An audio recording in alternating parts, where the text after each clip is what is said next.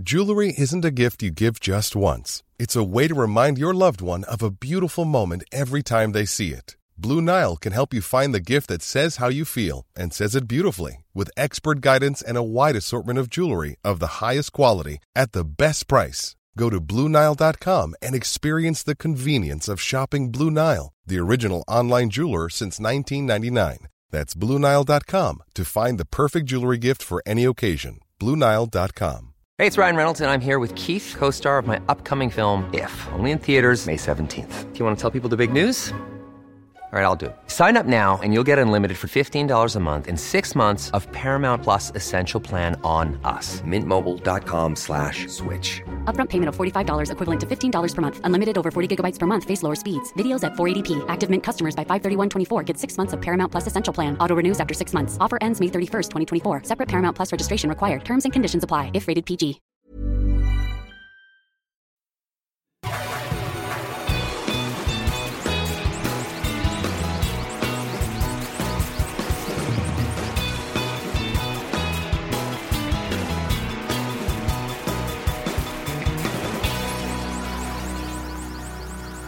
Bienvenidos a Dos Nombres Comunes. Hoy es miércoles, entonces no sé qué día va a salir esto. Hacemos el esfuerzo para que salga mañana jueves. ¿Hacemos? ¿Me vas a invitar a editar? Hago el esfuerzo.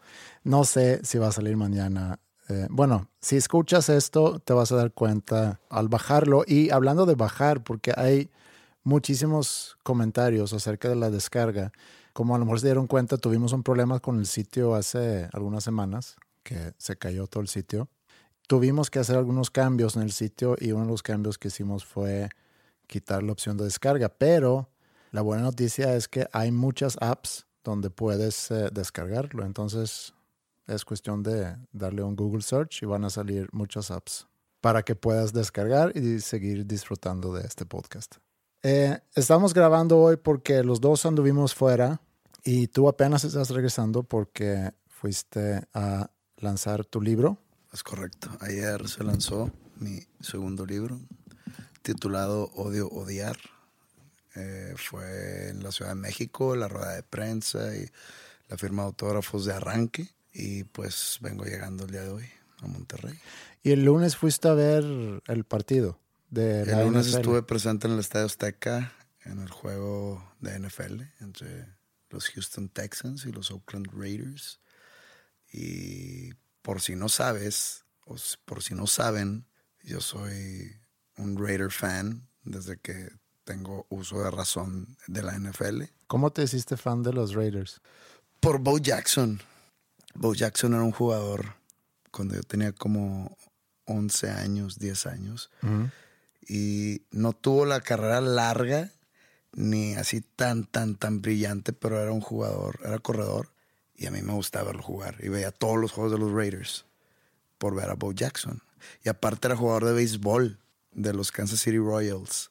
Y pues digo, doy ese tipo de disclaimer porque por si no sabían, los Raiders van muy, muy bien esa temporada. Son el mejor equipo de la conferencia americana con récord de 8-2.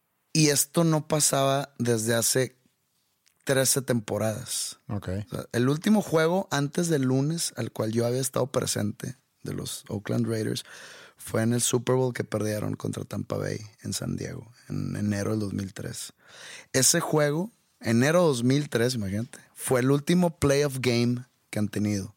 Órale. O sea, después de ese juego se vino 13 temporadas de miseria, en el cual yo he estado ahí viendo los juegos, siempre, todas las temporadas, todos los juegos. Y pura mierda, aguanto la mierda, la miseria. De repente ya se hizo tan normal que los Raiders fueran malos, que hace cuenta, pues ya hay gente que empezó a ver la NFL en ese lapso de tiempo. Entonces, ¿de quién le vas? No, pues a los Raiders. ¿Por qué? güey? Entonces yo digo, oye, en algún momento fueron buenos. Pero entonces ahora que le está yendo bien, y me di cuenta porque hace tres años, te lo juro que yo era de los pocos aquí en Monterrey que a los Raiders porque todo el mundo me veía feo. Pero bueno, entonces ahora que ya van muy bien, empezaron a salir debajo de las piedras. Oh, yo siempre he sido Raider. Yo siempre. Y yo y, y ya sé que van de decir lo mismo de mí, pero si quieres investigarme.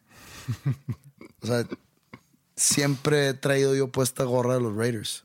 Es más, en la firma de autógrafos famosa donde, donde, donde me hicieron cagar, traigo una gorra de los Raiders. y fue antes de esta buena temporada. O sea, fue. Era todavía en épocas de miseria. Pues eso sí, me jacto de un fan fiel. Y ahora que está- le están yendo bien, pues nada más le pido a los que según ellos han sido Raiders de toda la vida Que y que ahora resulta que se quitan a la chingada. no hay lugar para ustedes. Oye, eh, fue algo controversial también el, el partido, porque luego vi, yo no soy seguidor de la NFL, como seguramente te has dado cuenta, pero leí sobre el partido y vi muchas cosas en Facebook y algunos artículos también en los periódicos que hablaban sobre la controversia del mal comportamiento del público mexicano. Sí lo vi. Mira, me di cuenta durante el juego de que cada vez que el pateador de los Texans daba una patada de salida o una patada de despeje en un cuarto oportunidad o así, que el público gritaba el típico grito de fútbol, el "Eh, puto. Sí. Entonces yo, yo, yo escuchaba eso, yo volteaba con la gente que yo iba, yo, que es verdad que les sigue dando risa esto, que no puede ser. Yo no lo veo homofóbico. O sea, el- el- lo que no entiende algunas personas que no son de México, no entienden el folclore detrás de... O sea, por ejemplo, yo te puedo decir de que eh, no me hasta ayer, puto. No quiero decir, no quiero decir que, que te estoy diciendo que eres gay. No, y, pero, y, y no que tenga algo de malo ser gay, pero pues el, o sea, suena despectivo, porque también se le puede referir a alguien gay de que no, hombre, es bien puto. Y ahí sí suena despectivo y discriminatorio. Pero bueno, y ahí sí me daba cuenta. Y también me di cuenta que, por ejemplo, para el medio tiempo dejaron un banco muy fuerte de aquí de- del país, que era patrocinador. Dejaron abajo de todos los asientos como que un tipo de cartulina de colores con instrucciones para levantarlo en el medio tiempo y se hizo un, se hizo un mosaico. Empiezas la segunda mitad y em- pues tiene un- una cartulina en la mano. Entonces se les hace fácil hacer avioncitos.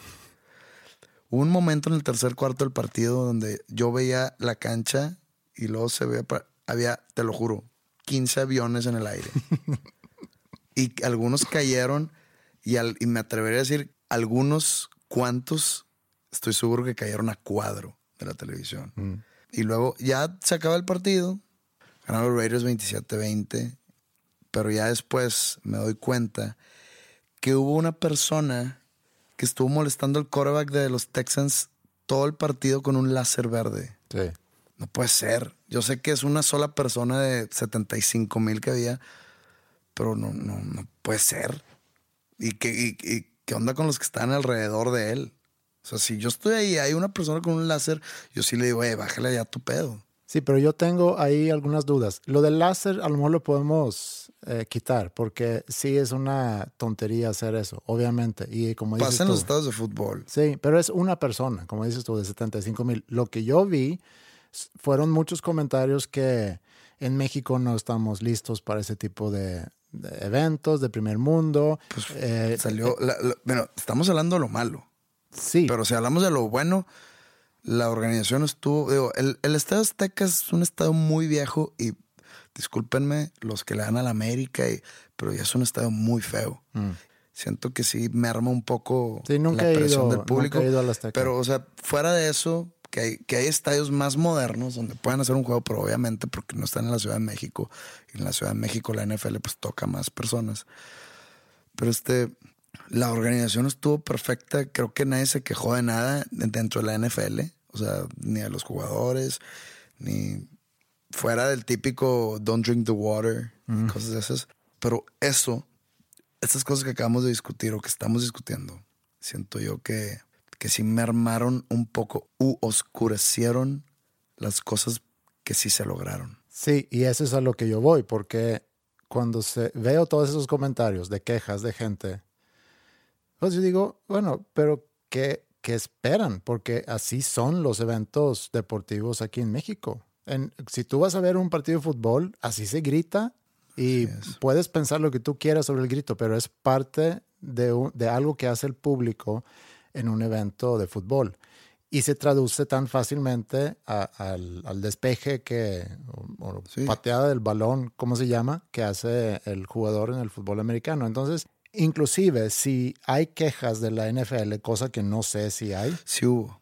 Y hasta New York Times sacó un artículo que está en investigación, entre comillas, el grito homofóbico. No sé qué investigan. nunca he entendido de que está en investigación si es tarjeta roja o no. Mm. O sea, ahí está el video y velo eso o no. Y es donde dije, donde me ganché. Y hasta hay un, bueno, no es un meme, es como un screenshot donde está el título de que en inglés, no sé, Mexican Raider fans with homophobic soccer chant. O en español es los, los, fans Raiders mexicanos y su grito de fútbol homofóbico. Entonces, y, había un, comentario abajo que decía que no es homofóbico, o sea, no es, no, no es un grito homofóbico. Por ejemplo, y haciendo la diferencia, puto no es igual a gay. Por ejemplo, Elton John igual gay. Donald Trump igual puto. O sea, como que tratando, me dio risa porque lo explicaron muy bien, pero tratando de eh, darles a entender, digo, obviamente ese comentario del post de New York Times no llegó a nada, pero tratando de entender que no es homofóbico el grito.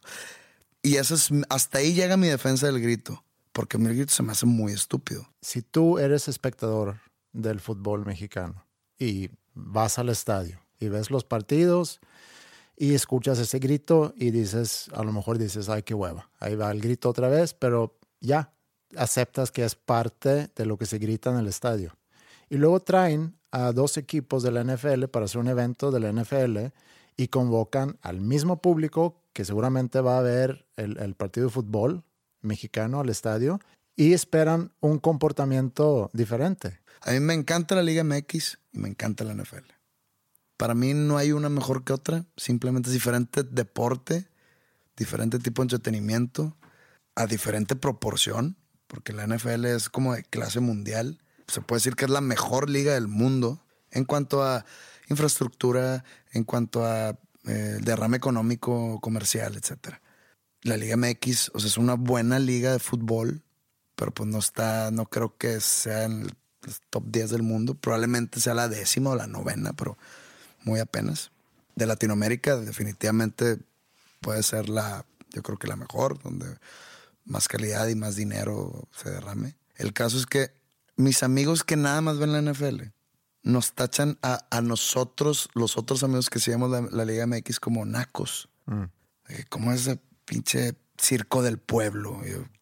¿Tú, qué crees que es la NFL en Estados Unidos? O sea, es más fresa. Es más fresa, entre comillas, porque ya vimos que no. Pero bueno, el caso es que hay cuenta que ellos ven muy elitistamente la NFL y ellos piensan que su élite donde ellos lo ponen, que en Estados Unidos es igual, pero en Estados Unidos es, es, el equivalente a lo que es la, la, Liga MX aquí. Pero los que no son de la Liga MX o del fútbol en general, nos echan mucho de nacos o que veamos deporte de nacos que eso lo trasladas a lo que sucedió el lunes, donde supuestamente los fans de la NFL son fresas, por decirlo entre comillas, o educados, y se avientan la misma, el, el, grito de fútbol. Entonces ah, cabrón, pues no que ustedes estaban arriba. Pero a lo mejor no son ellos, sino a lo mejor los indignados mexicanos que fueron a ver el partido se, se sienten mal porque los nacos futbolistas también vinieron a ver el partido y se comportaron igual cuando van a ver un partido de fútbol.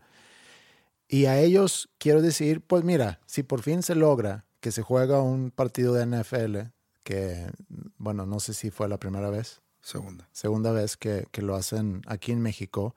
Si por fin se logra eso, pues también tienen que tomar en cuenta tanto tú como elitista, eh, no amante del fútbol mexicano, sino nada más viendo el fútbol americano, así como los de la NFL, tienen que entender, bueno, ahorita vamos a jugar fuera de Estados Unidos. El comportamiento del estadio en México seguramente es diferente que el comportamiento en el estadio en Estados Unidos. Y, y nada más aceptarlo como es. O sea, no entiendo ¿por qué tanta sorpresa y por qué tanta indignación? Ya saben cómo somos y me incluyo. No porque yo haya gritado, no porque yo haya sido el de láser, pero pues soy mexicano. Sí. a mí también se me hace algo sorpresivo que les sorprenda, valga la redundancia. Pero no cura el que nosotros estemos mal. Y, a eso también, a, todos que dicen que no, que nosotros los mexicanos, que, que vergüenza. Pues mira, nacos hay en todo el mundo. Yo me acuerdo cuando yo fui a ver al abierto de Estocolmo, el torneo de tenis, que principios de los noventas lo mudaron de donde lo habían tenido a, la arena más grande de indoors o adentro de, de Estocolmo. Y me acuerdo que fui con mi papá y que había varios señores, bueno, señores seguramente en aquel entonces tenían la edad que yo tengo ahorita, que andaban medio tomados y aplaudieron doble faltas y hablaron en el saque y, a mí me daba mucha pena eso, porque así no se comporta en un torneo de tenis. Pero cuando tú haces un evento grande, no vas a tener puros puristas fieles al, al tenis que se saben comportar, que se visten para la ocasión, sino vas a atraer un público más grande que a lo mejor no sabe exactamente cómo se comporta en un partido de tenis o en un partido de fútbol americano. Y pues es quizá el precio que pagas. Ahí aplica el, la frase esa de si ya saben cómo soy, ¿para qué me invitan? Yo también pienso lo mismo. Es como si yo sé, cosa que no es el caso, pero punto, que tú no tienes buenas modales para, para comer. Comes con las manos, hablas con comida en la boca pues ahorita que viene mi mamá a visitar, pues a lo mejor no te invito a cenar con nosotros por lo mismo. O si tienes la super mega necesidad de que yo esté o tengo que estar por X o Y razón, le dices a tu mamá, este güey es poco asqueroso al comer, no lo voltes a ver, no le digas nada, ignóralo, punto. Así es.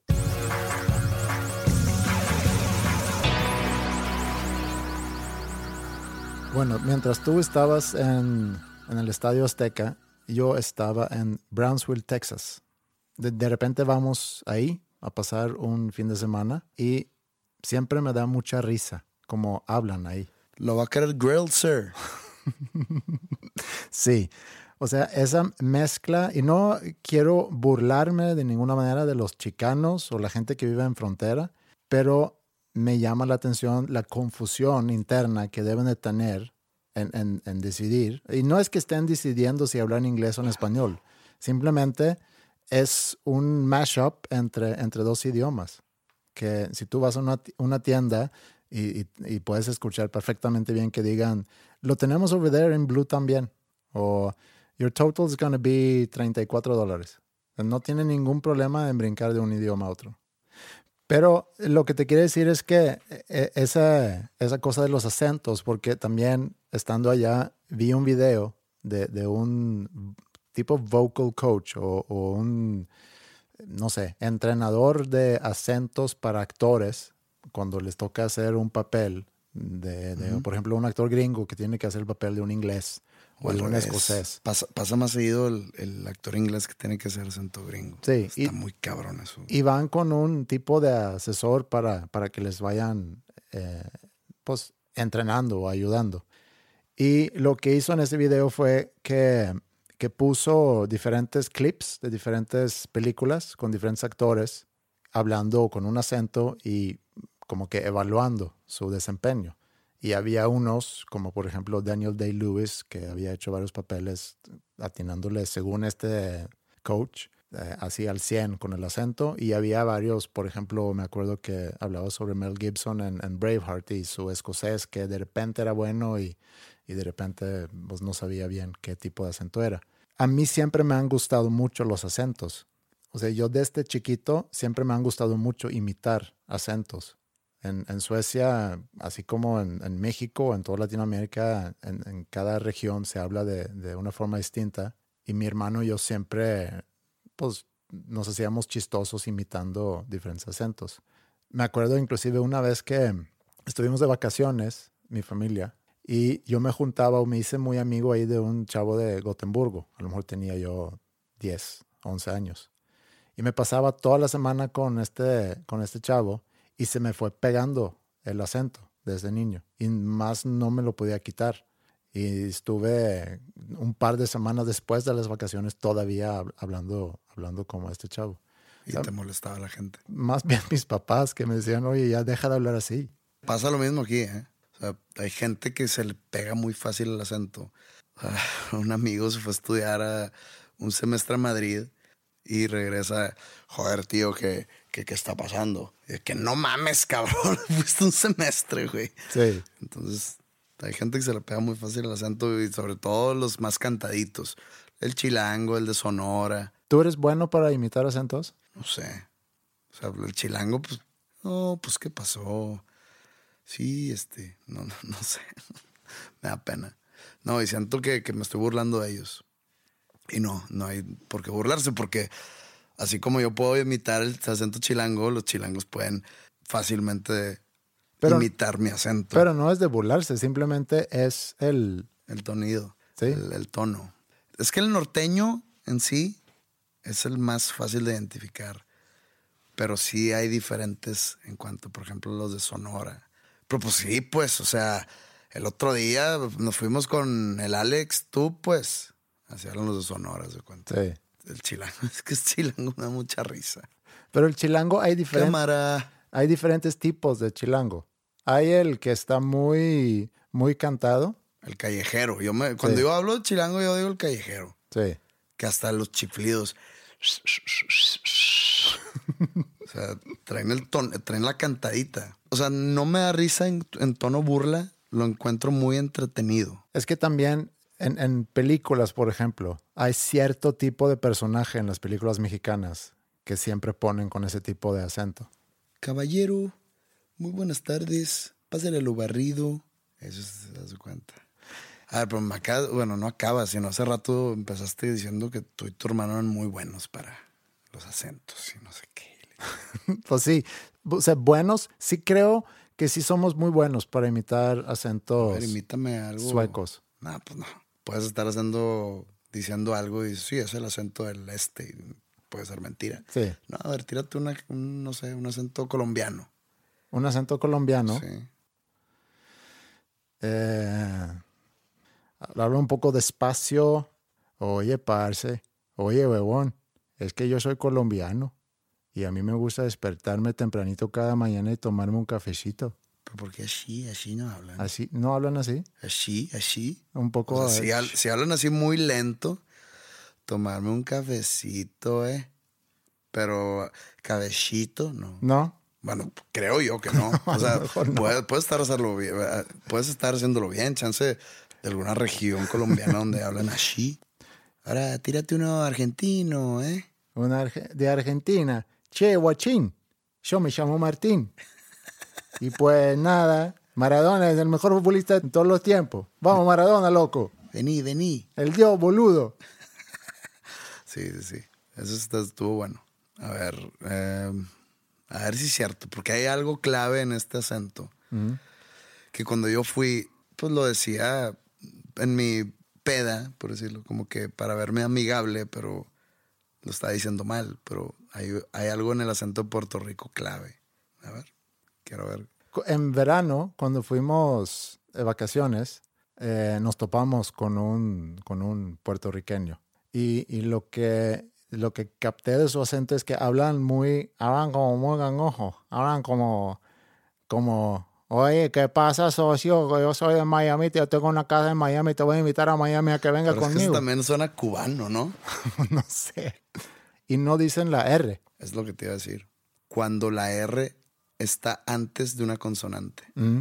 O sea, por ejemplo, puerto. ¿Qué O te sea, importa si no me gusta la carne? Así. Haz de cuenta, a- así la usan porque yo llegaba de que, doctor, doctor, de que así no, pendejo.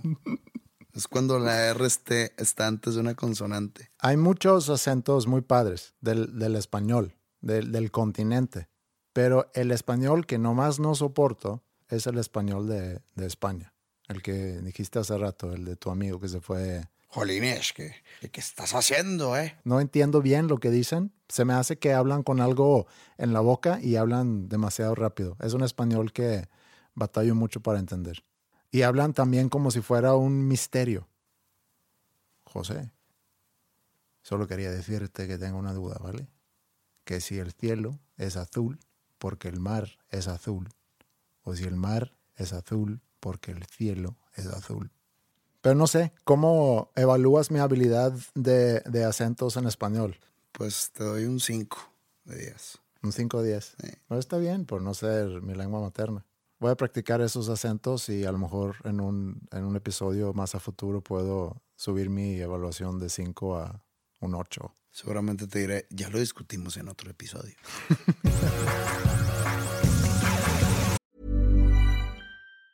Hey, it's Ryan Reynolds, and I'm here with Keith, co star of my upcoming film, If, only in theaters, May 17th. Do you want to tell people the big news?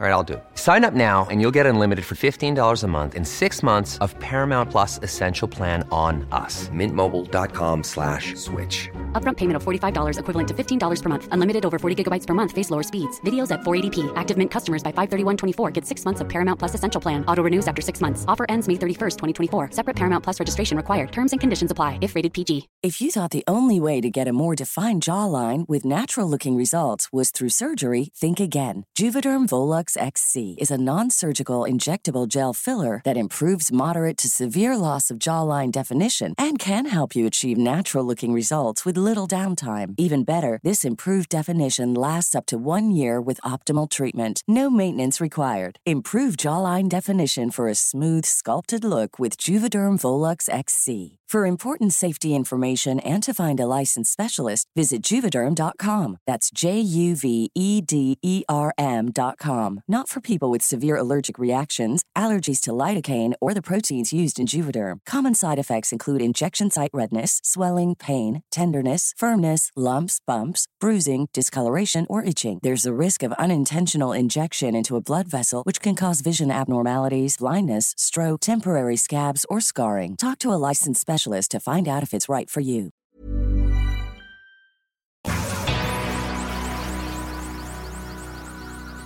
El viernes pasado fui al colegio de mis hijas porque había un festejo de la, de la revolución. Por lo de 20 de noviembre o el día de la revolución se hacen festejos. Yo supongo que en cada escuela en, en todo el país. Hay desfiles y demás. Así es como grande. Sí, y hacen bailes y está el saludo a la bandera y es muy solemne y es todo un show. Y me quedé pensando en el nacionalismo. O sea, que aquí en México hay mucho festejo alrededor de, pues, de ciertas fechas y en sí existe mucho nacionalismo en, en México, siento yo. Patriotismo. Sí, a lo mejor es patriotismo, a lo mejor Sí, bueno, o sea, es como un tipo de sinónimo. amor a la patria. Pero del nacionalismo hay diferentes tipos que también al rato voy a mencionar, pero podemos llamarlo patriotismo, Híjole, es que ahí como que no, no, no comulgo mucho contigo. ¿no? Que no es que seamos patriotas ni nacionalistas ni que amemos a nuestra patria, a nuestra nación. No digo que no lo hagamos, pero ese amor no se refleja en esos festejos. O sea, por ejemplo, mi teoría es que si en la ley no diera esos días festivos como asuetos o como puentes, en mexicano no celebraría nada. O sea, celebran por excusa.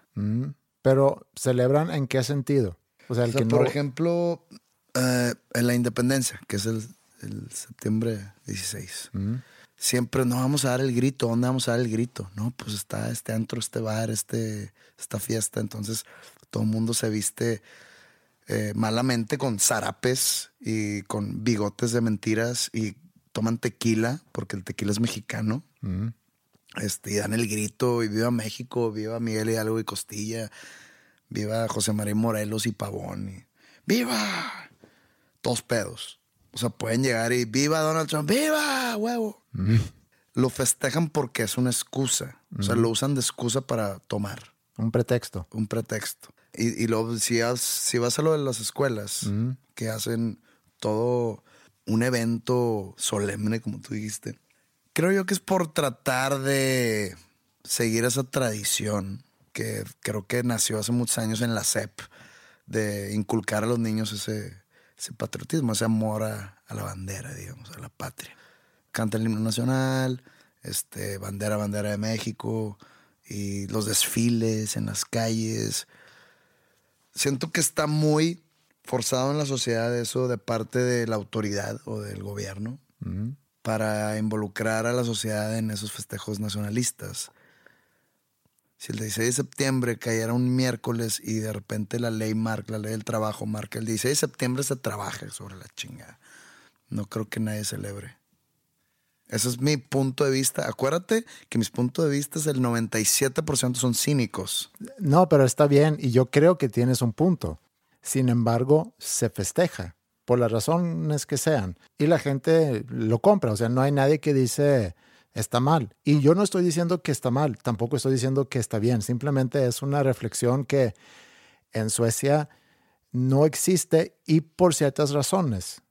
Está muy infectado todo eso de, qué tanto vas a celebrar a tu país y dónde va la raya entre el nacionalismo cívico y el nacionalismo étnico. Porque el nacionalismo cívico es el, no sé, apoyar a tu selección, por ejemplo, al festejar cuando gana México. Yo sé que tú no eres fan de la, de la selección nacional, pero a lo mejor en las Olimpiadas le das más a los atletas mexicanos que a los atletas de otros países porque te identificas. Porque por simplemente ser mexicano. Sí. Sí me podría identificar más en un deporte que no conozco. Por ejemplo, si estoy viendo el esgrima y hay un mexicano o una mexicana compitiendo, sí quiero. ¿Por qué? Porque tengo más en común con esa persona sí. que con el ucraniano de enfrente. Eh, quiero que le vaya bien al deporte en México de mi país, por ser mi país, simplemente por el puro hecho de que yo nací aquí. Sí. Por ejemplo, en la música y me voy a escuchar malinchista y hasta me voy a estar dando probablemente un tiro en el pie. Mm. Pero escucho la gran mayoría de la música que escucho. Y cuando hablo gran mayoría hablo del 94% mm. de la música que escucho es música en inglés. Pero déjame te pongo un ejemplo. Vamos a suponer que tú estás en Boston, en un bar, con unos amigos. Hay un ejemplo real de eso, sé a dónde vas. Pero acá. Ok. Estás en un bar en Boston con unos amigos mexicanos, andan tomados, con ganas de fiesta, y el DJ de ese bar, si es que el, el bar tenga un DJ, pone esta canción. ¿Cuál es tu reacción cuando pone esta canción?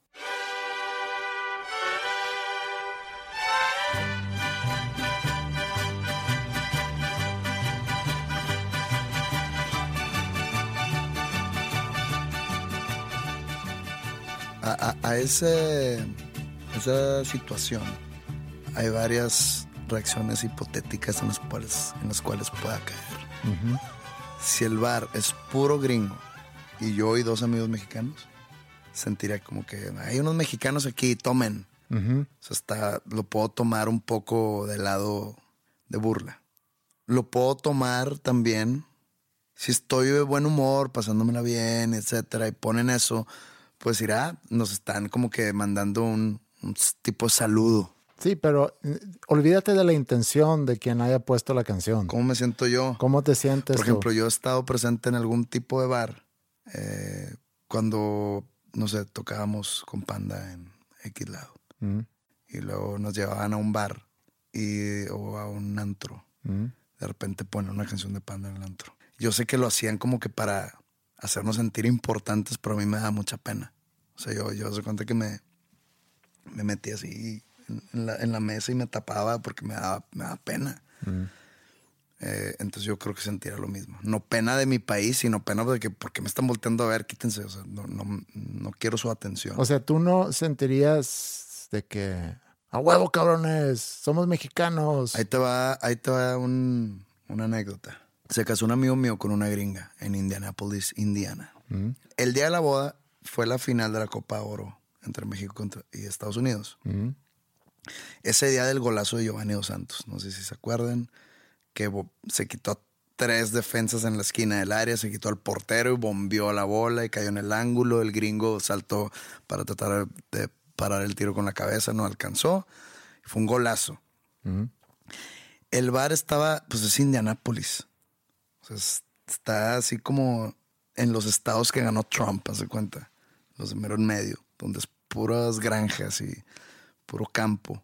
Los únicos mexicanos éramos mis tres amigos trajeados porque el bar estaba enfrente del hotel donde era la boda y el boss boy que era mexicano también.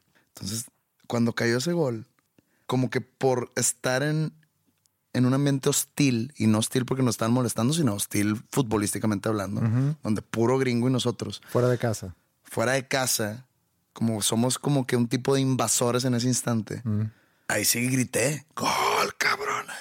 Como que es una situación muy sui generis, porque hay algo que festejar y más cuando te encanta dar la contra como a mí. Todo eso es por tener algo en común.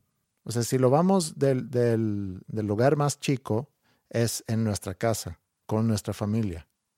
Nosotros tenemos nuestras reglas, nuestros valores, tenemos algo en común nosotros. Y como familia podemos pelearnos con el vecino que a lo mejor piensa diferente o hace cosas de, de otra forma. Y es como que una especie de nacionalismo a nivel micro, adentro de nuestra casa. Y luego ya puedes llevarlo a extenderlo a incluir a tus amigos, a gente que con, con quienes te juntan, que con, con quien tienes algo en común. Y lo puedes llevar a lo mejor a, a otro nivel que sería tú que eres aficionado de los rayados, es algo que tú tienes en común con todos los aficionados de, los rayados. O sea, cada vez que tú vas al estadio, todos ustedes están al mismo lado. O sea, pueden ser muy diferentes, pero están celebrando lo mismo estando ahí y piensan igual estando ahí. Y ya lo puedes llevar a, a nivel ciudad, por ejemplo. Eh, lo puedes tener un orgullo de tu ciudad y a lo mejor te, no sé, te peleas con alguien de, de Guadalajara diciendo que Monterrey es mejor que Guadalajara, etc. Y luego ya lo llevas a nivel país y luego país contra país. Todo a final de cuentas es que, que tú sientes que tú tienes algo en común con los demás tú no conoces a cada persona que vive en México, pero lo que tienes en común con esas personas es que son mexicanos y pueden compartir ciertas tradiciones, ciertos valores o ciertos gustos inclusive. Y aparte, en la escuela, a lo mejor, como dijiste hace rato, te van inculcando que tú celebras ciertas cosas, ciertas fechas importantes de tu país. Hay países donde te lo van inculcando mucho más desde que eres chico. Estados Unidos es un ejemplo de eso. En Estados Unidos, desde chico en la escuela, te platican sobre lo grande que es Estados Unidos, lo bueno que es Estados Unidos. Eh, no es coincidencia que tanto gringo dice que Estados Unidos es el mejor país del mundo, etcétera, porque han sido enseñados eso en la escuela. Ahí es donde entra otra vez el, el tema de del último episodio de la objetividad. ¿Mm?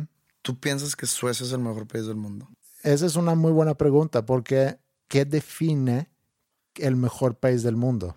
Calidad de vida que te pueda proporcionar, qué tanta libertad. Bueno, hay O sea, listas. es algo que me estoy, que, que estoy escupiendo Sí, ahorita. pero hay listas que rankea países y ahí sí sé que Suecia anda muy arriba en esas listas. No, pero para ti, tú, tú- yo tiro Suecia porque tú eres sueco. Sí, y eso es un poco a lo que voy, con todo, con todo ese rollo que he estado echando hasta ahorita, que aunque Suecia, visto objetivamente, rankeado según, no sé, nivel educativo, nivel calidad de vida, tomando en cuenta atención médica, nivel de corrupción, este, nivel de ingreso, etcétera, pudiera llegar a ser o es en esas listas más arriba que México, pero no, eh, no dudo que esté en el top 3. Sí. Ojo, ojo. Esto es hablando objetivamente. No dudo que esté en el top 3. Mm. Tú siendo sueco, ¿crees que Suecia es el mejor país del mundo? para mí Sí. hay muchas cosas que tiene Suecia de lo cual soy orgulloso de ser sueco y de ser de un país que considero muy progresista en, en- en muchas cosas. Ahora, no quiere decir que mi vida sería mejor si yo viviera en Suecia. Yo soy mexicano, nací aquí, he vivido aquí. Soy orgulloso de ser mexicano hasta cierto punto.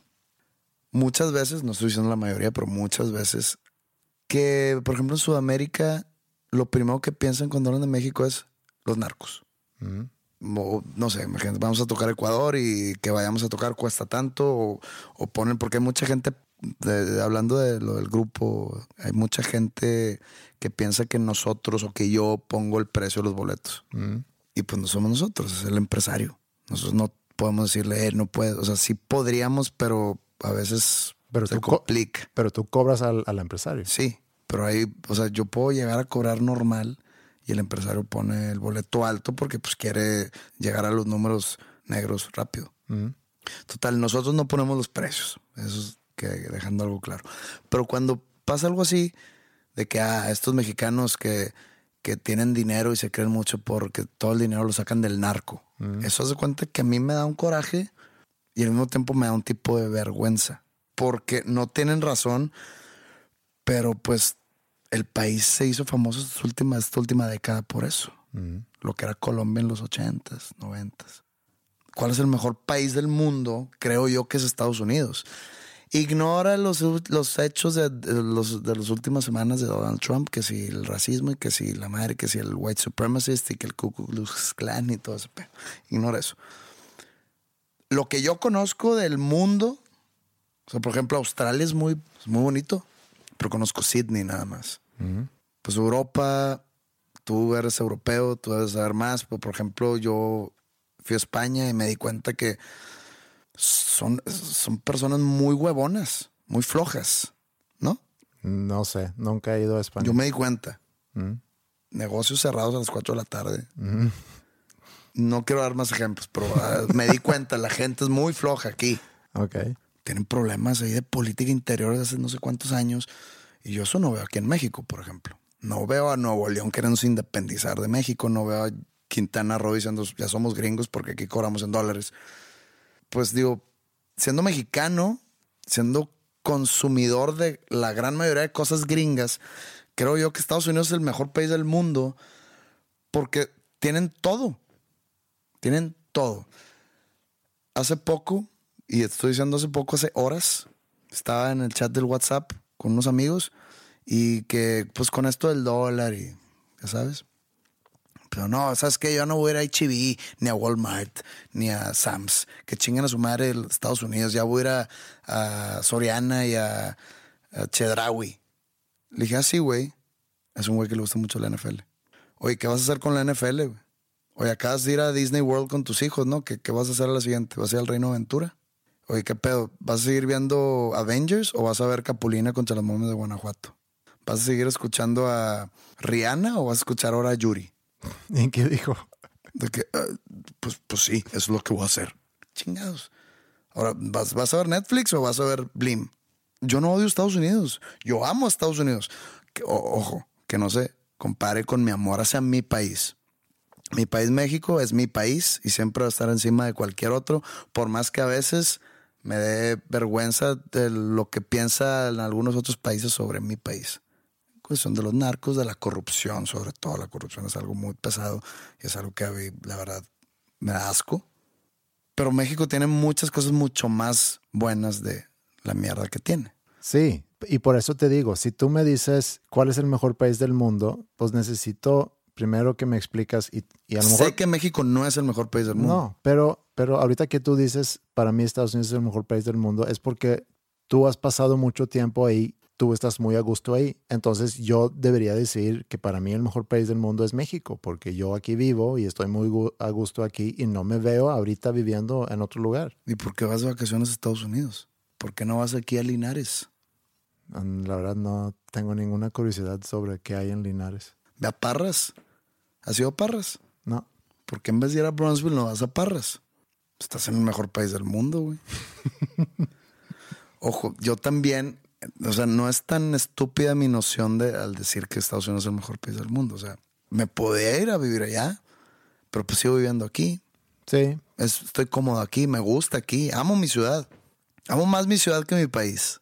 Y a lo mejor eso es suficiente. A lo mejor e, ese es el punto, que no viene al caso decir cuál es el mejor país del mundo, porque si tú no estás a gusto donde vives, pues a lo mejor búscate otro lugar diciendo sueco, pues sí hay cosas de las cuales me siento orgulloso de Suecia como país o de, o de cosas que pasan en Suecia. Pero otra vez, aquí vivo, estoy muy a gusto aquí y siento amor por México y si no lo sentiría, pues no estaría aquí todavía. Entonces yo creo que toda esa discusión del amor por, por la patria o del nacionalismo, pues no veo tanta necesidad en un mundo global en el que vivimos, donde consumimos de diferentes países, donde comemos de diferentes países, viajamos a diferentes países, toda esa tendencia actual del nacionalismo que estamos viviendo en, en- realmente en, en todo el mundo, porque está pasando tanto en Europa como en Estados Unidos como en Asia, donde nos vamos cerrando más hacia el interior. No veo cuál es el beneficio Son de todo eso. ciclos. Creo yo que se cumplió muy bien el ciclo de la globalización en los últimos, no sé, 20 años. Siento que se está cerrando un poco porque se está acabando un ciclo. Va a regresar el nacionalismo puro próximamente, no sé en cuántos años, como cuando eran los 70s que pues, en México no entraban marcas gringas, 70s, 80s, era todo hecho en México. Se empezó a abrir en los 90, en los 2000, pues ya se explotó todo eso, el internet y demás. Y como que ahora con lo que está pasando en Estados Unidos, se está segregando mucho todo, se está centralizando todo, se está haciendo muy, muy celoso, digamos, el, el mercado nacional, tanto aquí en México como en Estados Unidos. Y no sé qué va, qué nos espera en el 2018 aquí. A ver si me dejan quedarme aquí. ¿En qué, en qué va mi adopción a Suecia? En eso ando todavía.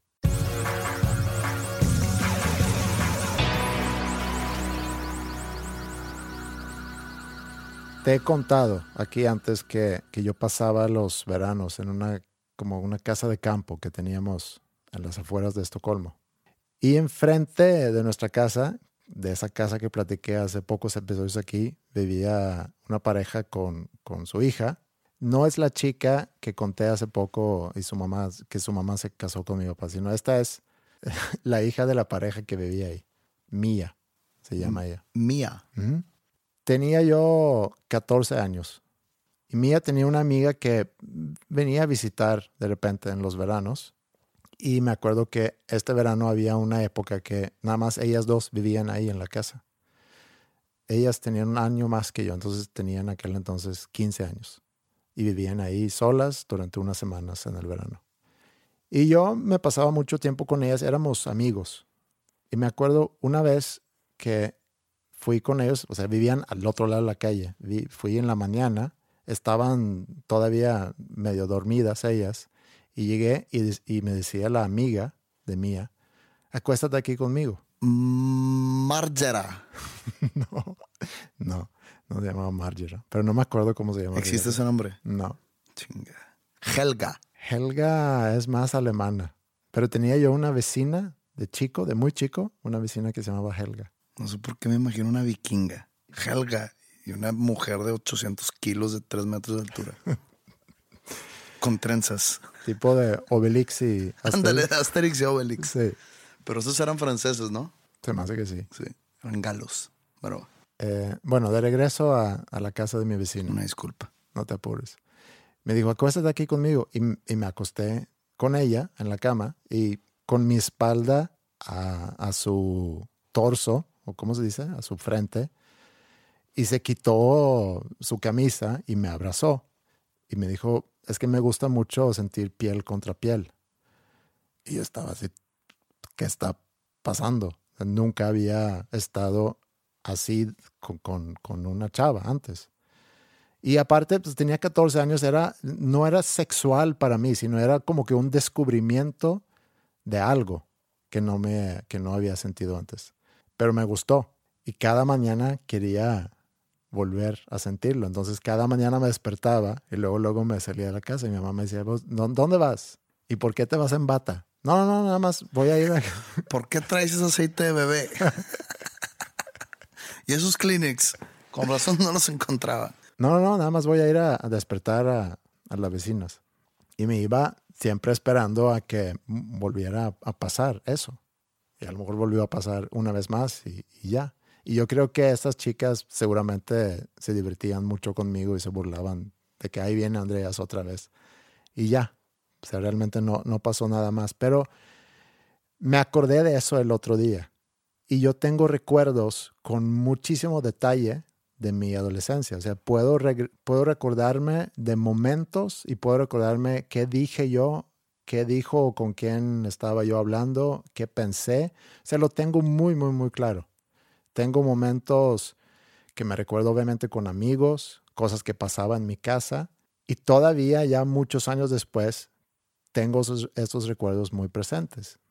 Y ahorita que mis hijas ya están creciendo y Maya ya tiene 14 años y yo me acuerdo perfectamente bien de muchas cosas que me pasaban cuando yo tenía 14 años, que todavía tengo conmigo, ¿cuáles son las cosas que ya han pasado que ella a lo mejor se va a recordar toda la vida?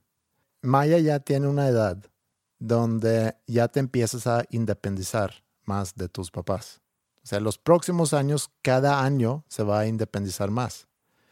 Y como papá, pues, ¿cómo vas preparando a tus hijas, en mi caso, al mundo cuando realmente yo no tengo ni idea cómo va a ser el mundo cuando ella sea grande?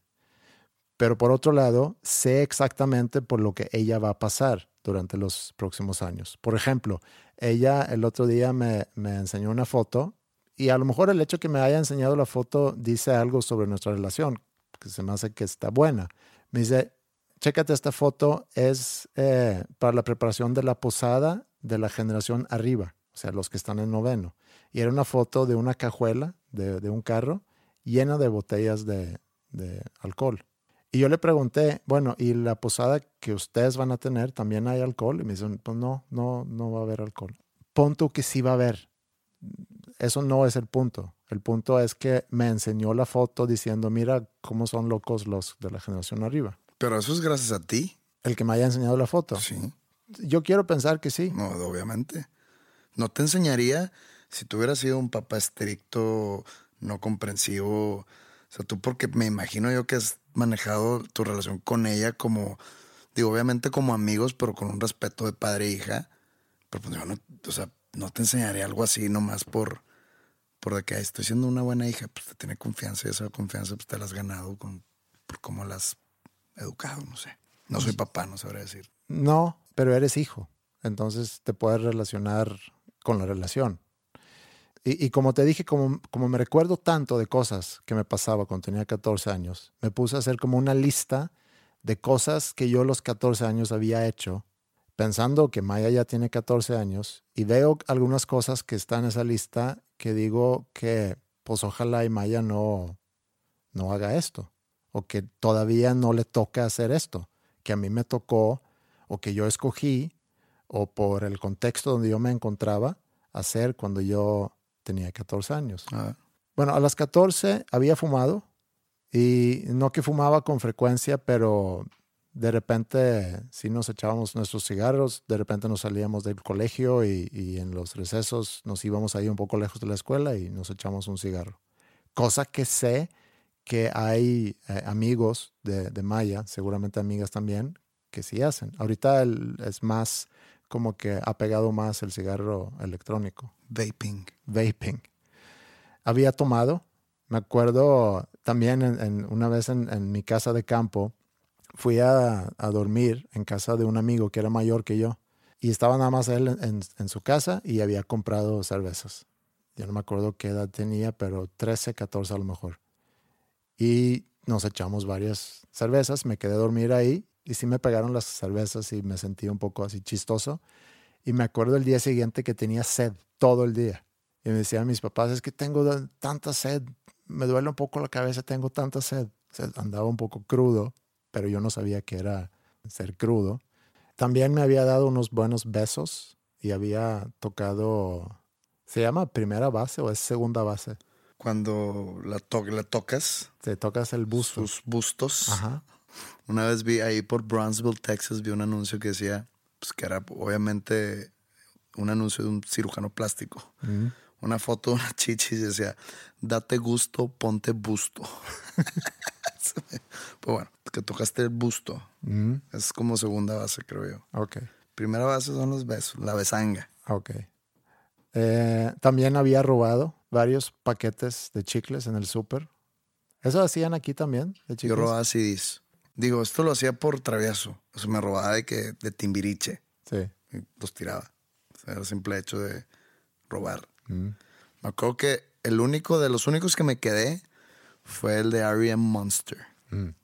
Más o menos por esa época. Era nuevo. 94. What's the frequency, Kenneth? Entonces, toda esa lista de cosas, pienso yo, es normal cuando tienes 14 años. Yo creo que si tú le das esa lista a tu mamá, O sea, tu mamá ya ahorita, o sea, ya grande. Mm. O sea, tu mamá se va a transportar a esa edad y se va a lamentar de muchas cosas que tú hiciste cuando tú, tú lo ves como de que pues es parte de crecer, es parte de madurar, es parte de encontrar tu puesto en el mundo. Obviamente la cultura en Suecia es mucho más diferente que la de aquí en México. No estoy diciendo que sea mejor, ni la de aquí, ni la de allá, sino es totalmente distinta.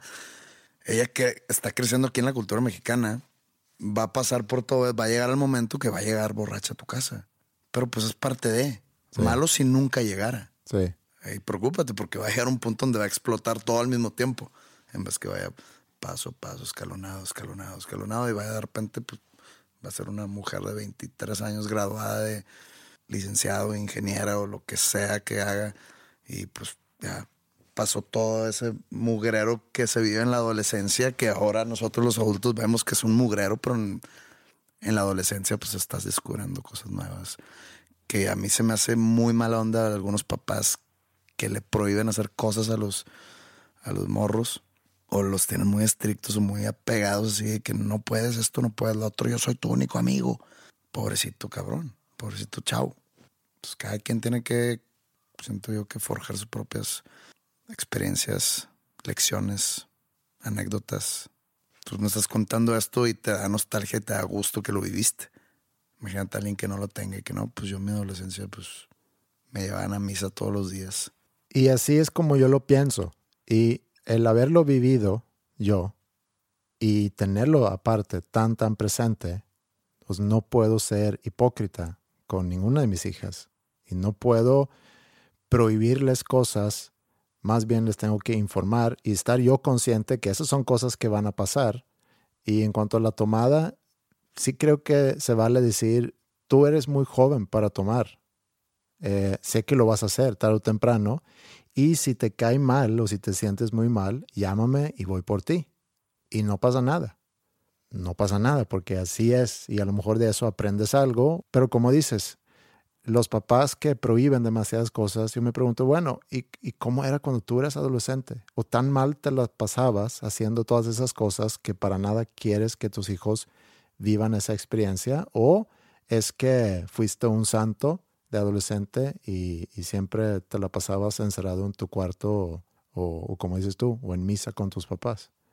Pues nada más era eso, realmente, el ver a mis hijas crecer recordarme de cuando yo tenía su edad y, y, recordarlo con tanto detalle como lo recuerdo. Simplemente estar yo consciente que ahorita van a entrar en una época donde empiezan a pasar muchas cosas y no asustarme con eso. ¿En qué podemos resumir este episodio? Pues a veces no es bueno resumirlo, a veces hay que escucharlo completo. Entonces, si no te quedó muy claro de qué hablamos en este episodio, puedes volver a escucharlo. O puedes leer el texto de nuestras publicaciones. Ahí dice de qué hablamos. Sí. O puedes meterte en Facebook, facebook.com, diagonal dos nombres comunes, porque ahí hay mucha gente comentando sobre los episodios y, y dando su opinión. Pueden mandarnos un mail a podcast.com. Pueden escribirnos en Twitter, que es dos con número dos, nombres comunes.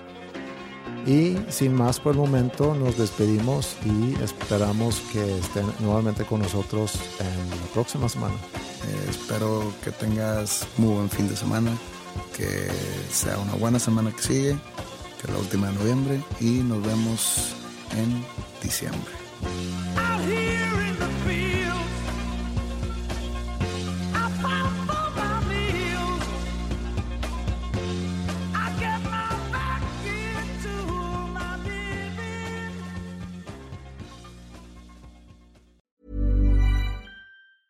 If you thought the only way to get a more defined jawline with natural looking results was through surgery, think again. Juvederm Volux XC is a non surgical injectable gel filler that improves moderate to severe loss of jawline definition and can help you achieve natural looking results with little downtime. Even better, this improved definition lasts up to one year with optimal treatment. No maintenance required. Improve jawline definition for a smooth, sculpted look with Juvederm Volux XC. For important safety information and to find a licensed specialist, visit juvederm.com. That's J U V E D E R M.com. Not for people with severe allergic reactions, allergies to lidocaine, or the proteins used in Juvederm. Common side effects include injection site redness, swelling, pain, tenderness, firmness, lumps, bumps, bruising, discoloration, or itching. There's a risk of unintentional injection into a blood vessel, which can cause vision abnormalities, blindness, stroke, temporary scabs, or scarring. Talk to a licensed specialist to find out if it's right for you. Even when we're on a budget, we still deserve nice things.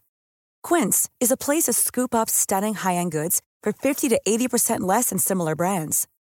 They have buttery soft cashmere sweaters starting at $50, luxurious Italian leather bags, and so much more. Plus, Quince only works with factories that use safe, ethical, and responsible manufacturing. Get the high-end goods you'll love without the high price tag with Quince.